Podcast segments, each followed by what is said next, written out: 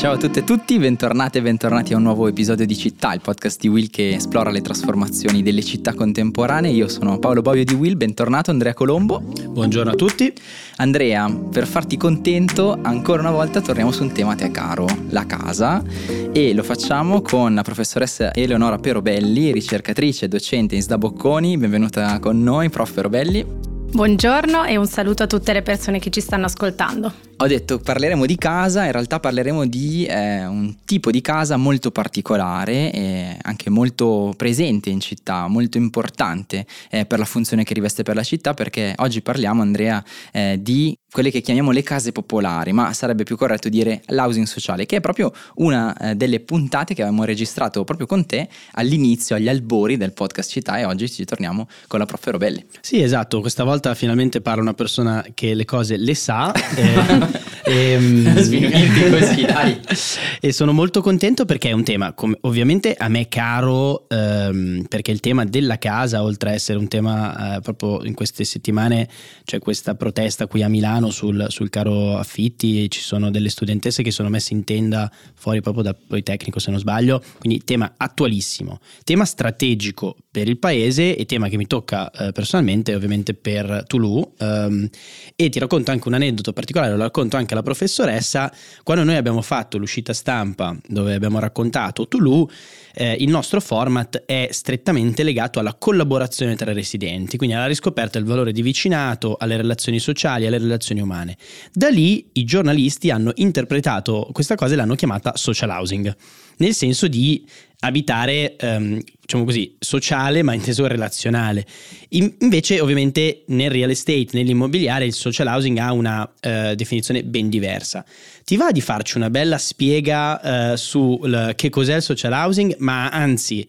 visto che sempre nel podcast dove io ho parlato senza titolo parlavamo anche di ERP, quindi edilizia pubblica, e di housing sociale, edilizia eh, residenziale sociale, se ci fai un po' la distinzione tra, eh, tra queste tre diciamo macro categorie che ci aiuta sicuramente a introdurre il podcast. Proviamo, um, grazie anche per l'occasione perché è vero che nel dibattito pubblico molto spesso c'è un po' di confusione e sovrapposizione tra, tra questi mondi che invece hanno delle caratteristiche molto diverse.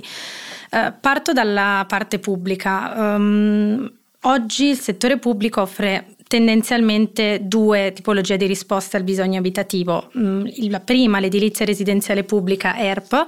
quindi parliamo di alloggi pubblici dati in affitto a canoni molto al di sotto dei valori di mercato destinati a persone con uh, forte vulnerabilità, prevalentemente economica. Considerate che parliamo di un canone medio di circa 100 euro al mese sul territorio nazionale. La seconda grande risposta eh, invece è quella che è definita l'edilizia residenziale sociale, quindi ERS, che sono alloggi che vengono offerti a persone che non riescono a stare sul mercato ma allo stesso tempo non hanno i requisiti per essere beneficiari di edilizia residenziale pubblica, eh, quindi una, una sorta di, di, fascia grigia tra il mercato e il mondo pubblico eh, in purezza, se così si può definire. Mentre l'ERP è finanziata sostanzialmente da, unicamente dal pubblico, nell'ERS c'è una maggiore presenza anche di operatori privati più prevalentemente anche eh, operatori del, del terzo settore, quindi mondo non profit. Altra cosa ancora è l'housing sociale, che se da un lato nei contesti internazionali eh, viene definita come l'equivalente del nostro ERPO ERS, quindi alloggi pubblici, in Italia ha assunto delle caratteristiche eh, un po' peculiari, diverse, nel senso che parliamo dell'offerta di alloggi a canoni eh, calmierati con l'idea di non offrire unicamente una casa ma anche l'accesso a una comunità, a dei servizi, a dei valori e quindi eh, un mondo più composito rispetto alla sola offerta abitativa. È un settore che ha attratto in Italia molti capitali privati, quindi mh, mm, questo un po' lo, lo, contraddistingue anche dagli equivalenti negli altri paesi, però ecco quando parliamo di AirPairs o, o housing sociale in Italia facciamo riferimento a tre insiemi abbastanza diversi tra loro. Grande di- distinzione è che ovviamente l'ERP è iniziativa pubblica, quindi il costo dello sviluppo diciamo, viene assorbito dal bilancio pubblico eh, nella sua ampiezza, invece l'ERS spesso è un convenzionamento di sviluppi privati che devono destinare una quota a, a ERS, corretto? Corretto e vede molto spesso anche l'intervento del terzo settore, quindi diciamo che eh, vede una compartecipazione più ampia di attori rispetto all'ERP che di fatto invece è finanziato unicamente dal pubblico per le sue condizioni. Quelle che chiamiamo forse impropriamente case popolari sarebbero l'ERP Corretto. sostanzialmente. Corretto. Prof. Belli, nel podcast città analizziamo così le trasformazioni della città contemporanea lungo tre assi di sviluppo che sono spazio, tempo, bellezza e questa volta vorrei provare a partire dal tempo, ossia c'è stato un tempo in Italia dove eh, l'ERP, magari le chiamo casa popolare impropriamente, eh, comunque insomma le politiche pubbliche ecco, eh, relative alla casa sono state delle politiche importanti, sono stati eh, alcuni decenni del Novecento dove eh, davvero l'intervento pubblico ha dato alla casa milioni di, di persone, anche nella città in cui ci troviamo c'è una eh, quota importante di popolazione che risiede, come in tante grandi città italiane, eh, in case di, di edilizia eh, residenziale pubblica. Perché c'è stato allora e perché oggi non è più così?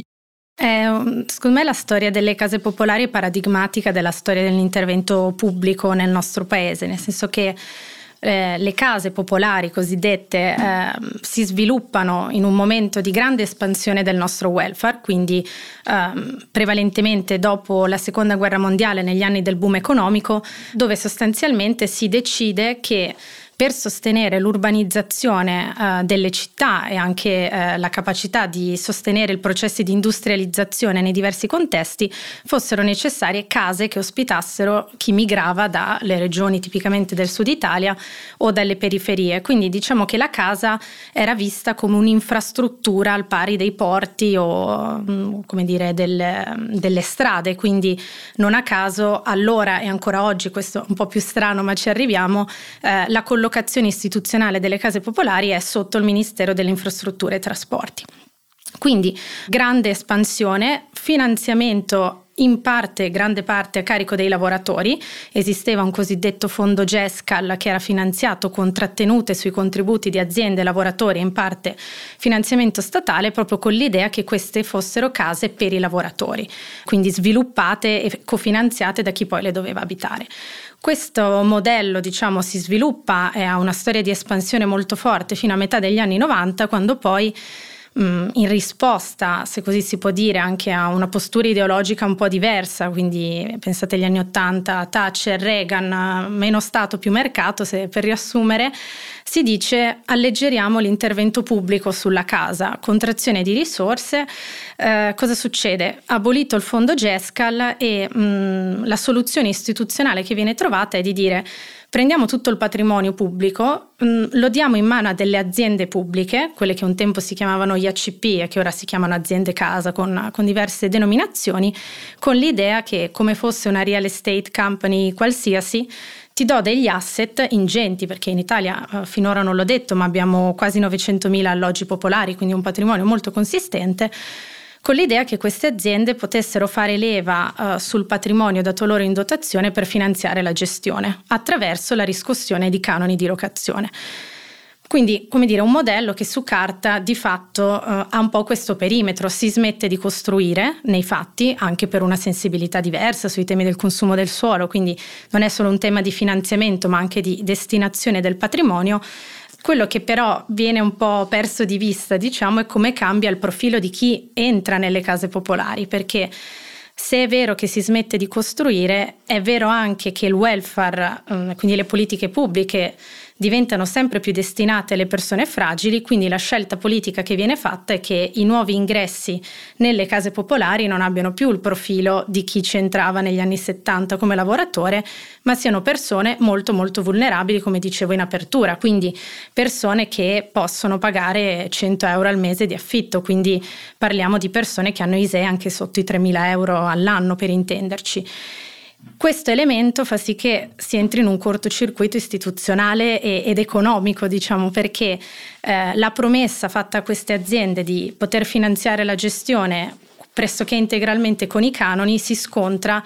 con le persone che abitano quelle case e che pagano dei canoni che non sono in alcun modo legati ai costi di gestione. Quindi eh, nei fatti oggi le aziende si trovano in maniera un po' roccambolesca diciamo, a tenere assieme eh, tutti i fili della matassa e provare a chiudere i bilanci eh, a fine anno però nei fatti è un settore che è diventato enormemente sottofinanziato e che se oggi dire, qualcuno andasse al MEF a portare i conti di quali sarebbero i costi necessari per garantire un finanziamento, non dico come il fondo GESCAL, ma che quantomeno permetta di chiudere i conti delle aziende, diciamo che un equivalente del reddito di cittadinanza o giù di lì forse sarebbe sufficiente. Infatti nel podcast, dove appunto raccontavo anch'io in maniera ovviamente molto meno dettagliata il piano in a casa, parlavo di questa soluzione che poi ovviamente è stata presa eh, da mercato, quindi l'assenza del pubblico porta al partenariato pubblico-privato, quindi alla crescita no, di modelli di ERS, che però nello scenario attuale, soprattutto parlo degli ultimi 12-18 mesi, diventa estremamente complesso perché, e qui metto il cappello da, diciamo, da investitore o operatore privato, con i costi di costruzione che sono aumentati, cioè, l'inflazione è aumentata, cioè, è evidente a tutti, è aumentato più o meno tutto, ovviamente è aumentato in maniera considerevole anche il costo di, di, costruzione, per cui oggi ti trovi in una situazione paradossale che se l'investitore privato, che ovviamente mira dei criteri di economicità o di profitto, deve sviluppare sapendo che il canone convenzionato che potrà applicare è più basso del costo di costruzione al metro quadro,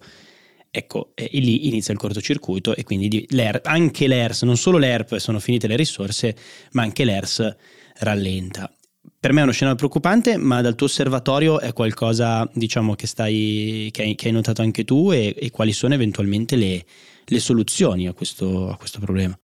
No, confermo che anche noi l'abbiamo visto, mm, io faccio parte di un gruppo di ricerca in da Bocconi che lavora molto con le aziende pubbliche, quindi vado un po' per integrazione rispetto alla tua prospettiva. Sicuramente il tema della sostenibilità economica è il punto mm, in agenda per tutte queste aziende. Devo dire che lo è meno, almeno per quello che stiamo osservando, nei policy maker cosiddetti regionali, cioè su chi regola e disciplina questo settore perché è una competenza eh, demandata alle regioni. Ecco perché quindi queste, queste eh, agenzie casa poi di fatto sono, sono regionali. Molto spesso, sì, principalmente sì, regionali o comunali, diciamo, okay. e si scontrano al pari dei gestori privati in questa fase, eh, anch'essi con l'aumento eh, dei costi delle materie prime e non solo. Quindi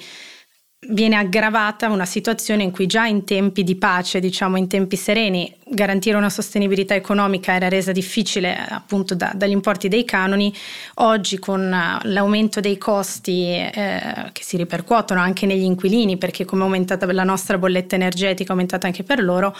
maggiori rischi di, di, morosità e di conseguenza ancora minore sostenibilità. Quindi soluzioni francamente non, non, se ne vedono molte all'orizzonte. Al momento quello che noi registriamo è una rincorsa a cercare di mettere una pezza per, per tenere in piedi eh, il servizio nell'assenza di dibattito nazionale. Sicuramente in alcune regioni un po' di più c'è, però su come risolvere questo problema. È una sfida veramente, veramente grande perché nel frattempo, eh, mentre insomma, la politica cerca di chiudere, di, di, di tappare i buchi, insomma, come, come, abbiamo sentito, in realtà il, la, la, domanda di, di, case popolari, di case accessibili, beh in generale, ma poi nello specifico la domanda di accedere a questa forma, che oggi di fatto è una forma di welfare, è sempre più, è sempre più presente. Questo e mi dà il gancio per passare anche un po' all'asse dello spazio. No? Oggi eh, lo spazio delle case popolari, chiamiamole così, sembra davvero coincidere con, con, le periferie, con i margini, dove, come abbiamo anche esplorato in un altro podcast e in un altro episodio del podcast città, la lontananza spaziale dal centro di fatto eh, sembra riflettere o diventare sinonimo di esclusione sociale, no? Ecco, ma eh, anche da questo punto di vista come le dinamiche eh, di cui ci hai eh, parlato si riflettono nel anche costruire questa percezione, determinarla e come forse anche al contrario, eh, ribaltando la prospettiva, eh, l'housing sociale, l'ERP, l'ERS potrebbe invece diventare un fattore di integrazione nel tessuto urbano.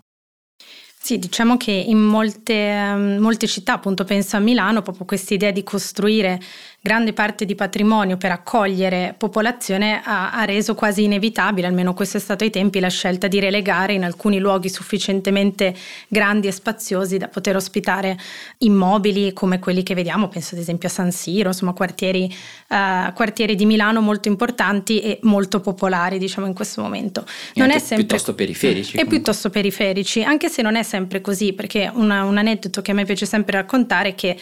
molto patrimonio pubblico è diffuso, così diffuso che eh, per chi ci ascolta da Milano, eh, Via Solari, che è una via molto centrale dove ci sono sede di alcune importanti case di moda, è anche la via dove si concentra un pezzo di patrimonio del comune di Milano, che è proprio di fronte a questi centri, quindi come dire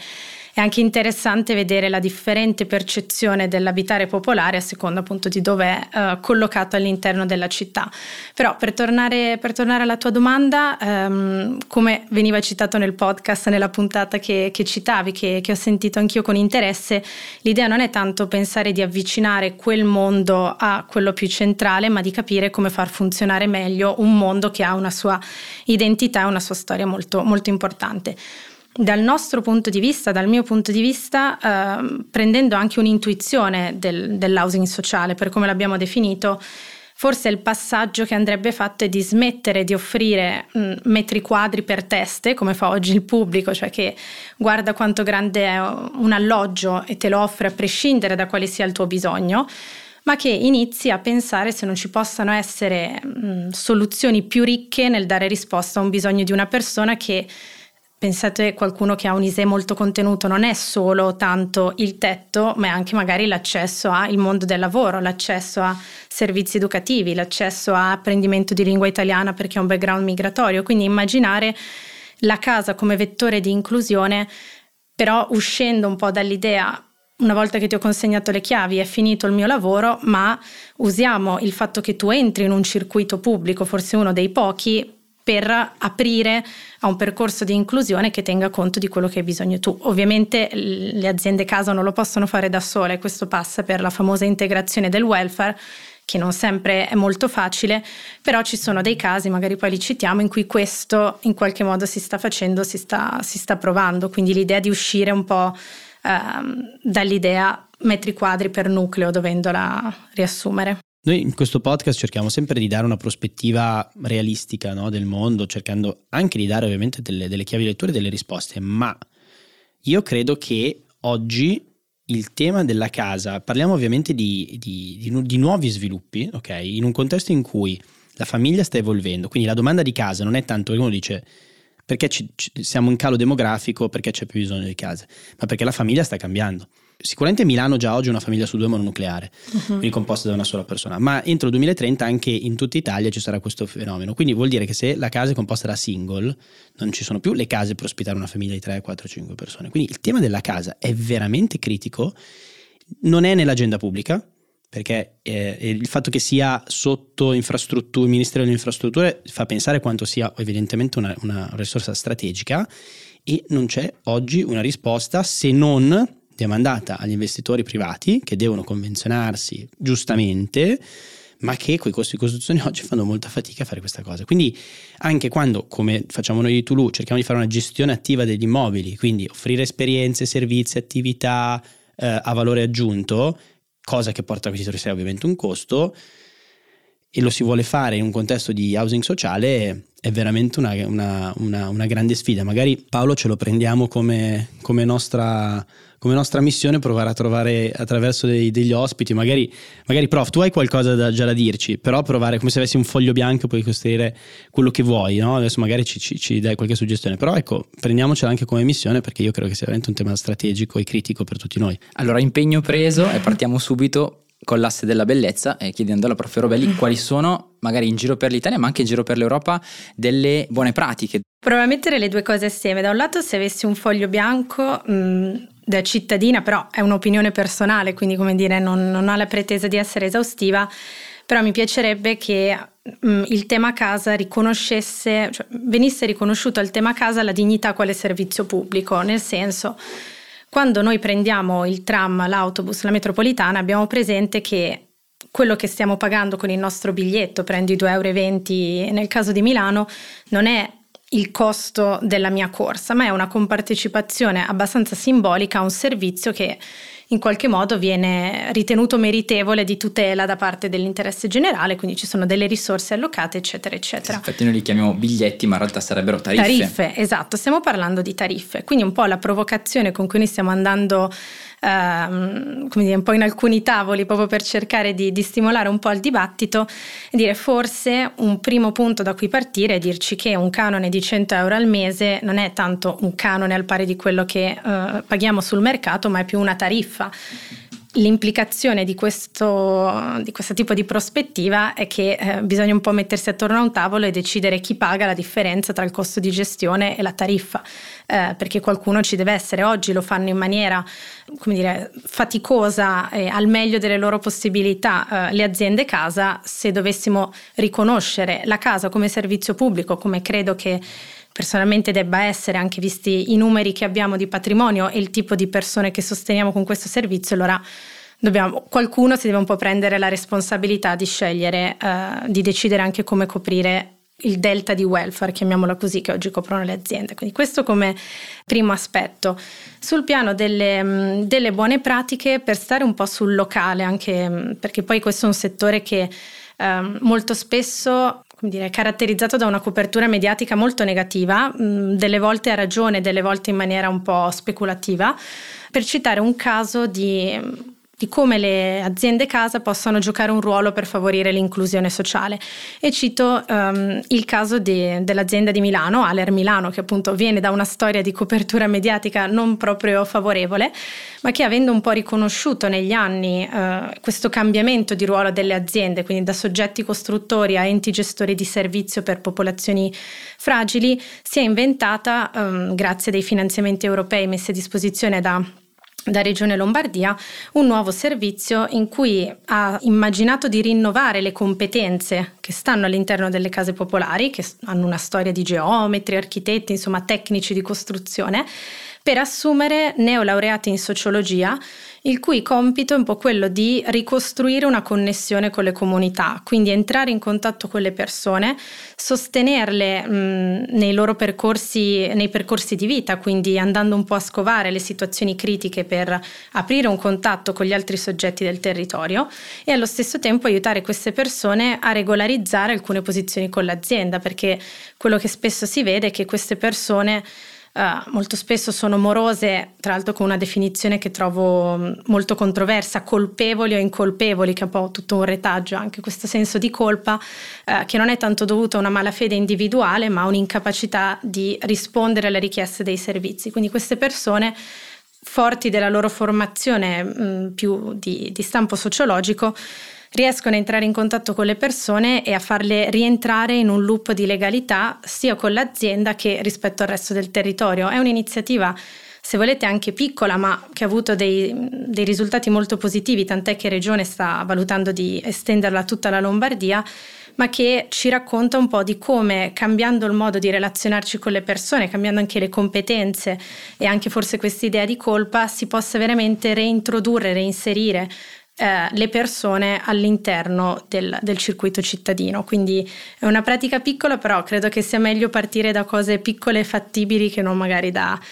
Mi sembra una, un, un'ottima, un ottimo esempio, io provo a dare un mio contributo non richiesto. Um, sempre nel podcast. Foglio bianco anche per te. Foglio bianco anche per me, grazie. Sentiamo il frusciare dei fogli bianchi. esatto. Eh, noi, se ti ricordi, nel podcast, forse proprio quello social housing, parlavamo delle storie di eh, grandi imprenditori illuminati, i Marzotto, eh, a, a, a Val, come si chiama Valdarno, insomma, c'è, c'è tanti esempi, Crespi. No? Crespi, Beniamino, c'è tanti esempi di eh, privati che avevano finanziato okay, case per i loro dipendenti, avevano creato questi villaggi autosufficienti, bellissimi, che sono ancora tutt'oggi eh, visitabili. E io credo che questa cosa oggi non sia solo un tema che mancano i capitali, perché forse i capitali per fare ci sarebbero anche, ma nel momento in cui tu, investitore, imprenditore privato che fai tutt'altro, decidi di buttarti nel mondo della casa, dell'immobiliare, quindi avere a che fare con permessi, amministrazioni locali, diritti edificatori, eh, problematiche di sviluppo, tu dici vabbè, senti, no, non lo faccio. Io credo che invece utilizzare tutte quelle aziende meravigliose che abbiamo in questo paese e che sono delocalizzate in tutta Italia, facendo un piano di um, facilitazione burocratica amministrativa, che è il grande tema secondo me dell'immobiliare di oggi, probabilmente sbloccherebbe molte risorse del privato che andrebbero a disposizione dei propri dipendenti, che sono persone che magari hanno dei redditi non da case, da case diciamo, popolari, quindi con ISE 30, di sotto i 3.000, ma anche persone oggi che guadagnano redditi familiari molto più consistenti, ma comunque forse non, soprattutto nel momento in cui si diventa genitori, non adeguati, ecco, forse quello potrebbe essere una, una, uno spunto interessante, perché io credo che quello che blocca molto spesso è proprio la, la, la burocraticità di, di, di, di, questo mondo che è veramente farraginosa e complicatissima e che allontana evidentemente gli investitori. Quindi su questa proposta lancio eh, la fine diciamo di, questa, di, questo podcast però ecco non so cosa ne pensi Eleonora ma eh, veramente sapere che un ritorno al passato potrebbe essere veramente forse una delle, delle soluzioni a questo Può essere, diciamo che il passato non va sempre demonizzato, ci può insegnare un sacco di cose. Grazie mille per queste prospettive, anche davvero molto interessante anche questo no, dialogo che abbiamo voluto proprio anche per questo, no, tra una prospettiva più accademica e una prospettiva anche più da, eh, da attore no, del, eh, del, del, settore eh, che avete portato. E, mh, mm, abbiamo visto anche la complessità? Eh, non è solo una questione di soldi, non è solo una questione di volontà politica, è una questione di competenze che si trasformano, di saper rispondere eh, ai bisogni di una società che, che evolve, e saper formare, anche sapersi dotare di personale all'interno di aziende pubbliche che però devono avere una forte propensione sociale, sapendo che però la casa è comunque un'infrastruttura strategica, quindi davvero un prisma molto complesso. Sì, hai toccato il tema della complessità, perché è, vero, è veramente un tema complesso e secondo me il podcast di oggi ce l'ha, ce l'ha palesato ancora di più quanto sia un, come l'hai chiamato tu, un sottile equilibrio tra diverse componenti che fanno fatica a parlarsi ma che necessariamente devono... Lancia una proposta, cambiamo il nome al podcast, basta città, comple- complessità. Complessità. Comple- com- complessità. Non, non, facciamo ulteriori giochi di parole e no, grazie davvero eh, per essere stati con noi, quindi grazie Andrea Colombo, co-founder di, di, di Tulu e co-host del podcast Città e grazie alla professoressa Eleonora Perobelli, ricercatrice docente in SDA Bocconi per essere grazie. Stata con noi e a tutte e tutti do appuntamento a un prossimo episodio di Città. Andrea, sul tema della casa torneremo e continueremo a esplorare soluzioni. Sicuramente, continuiamo ad aprire un sacco di parentesi, però prima o poi, visto che adesso il podcast è settimanale, eh, grazie al successo e grazie ai nostri ascoltatori che continuano ad ascoltarci con così tanta interesse, avremo più tempo da dedicare a questi temi, a queste sfide, quindi sicuramente le affronteremo e le svisceremo. Allora, visto che siamo in promozione totale, direi che se uh, attivate la campanellina su Spotify o sul vostro player eh, di riferimento, vi arrivano anche le notifiche di quando esce la puntata, che comunque tendenzialmente esce sempre lunedì mattina. E se volete anche lasciare una recensione, poi basta, basta per messaggi promozionali, vi lasciamo. Basta. E alla prossima, grazie a tutti. Ciao.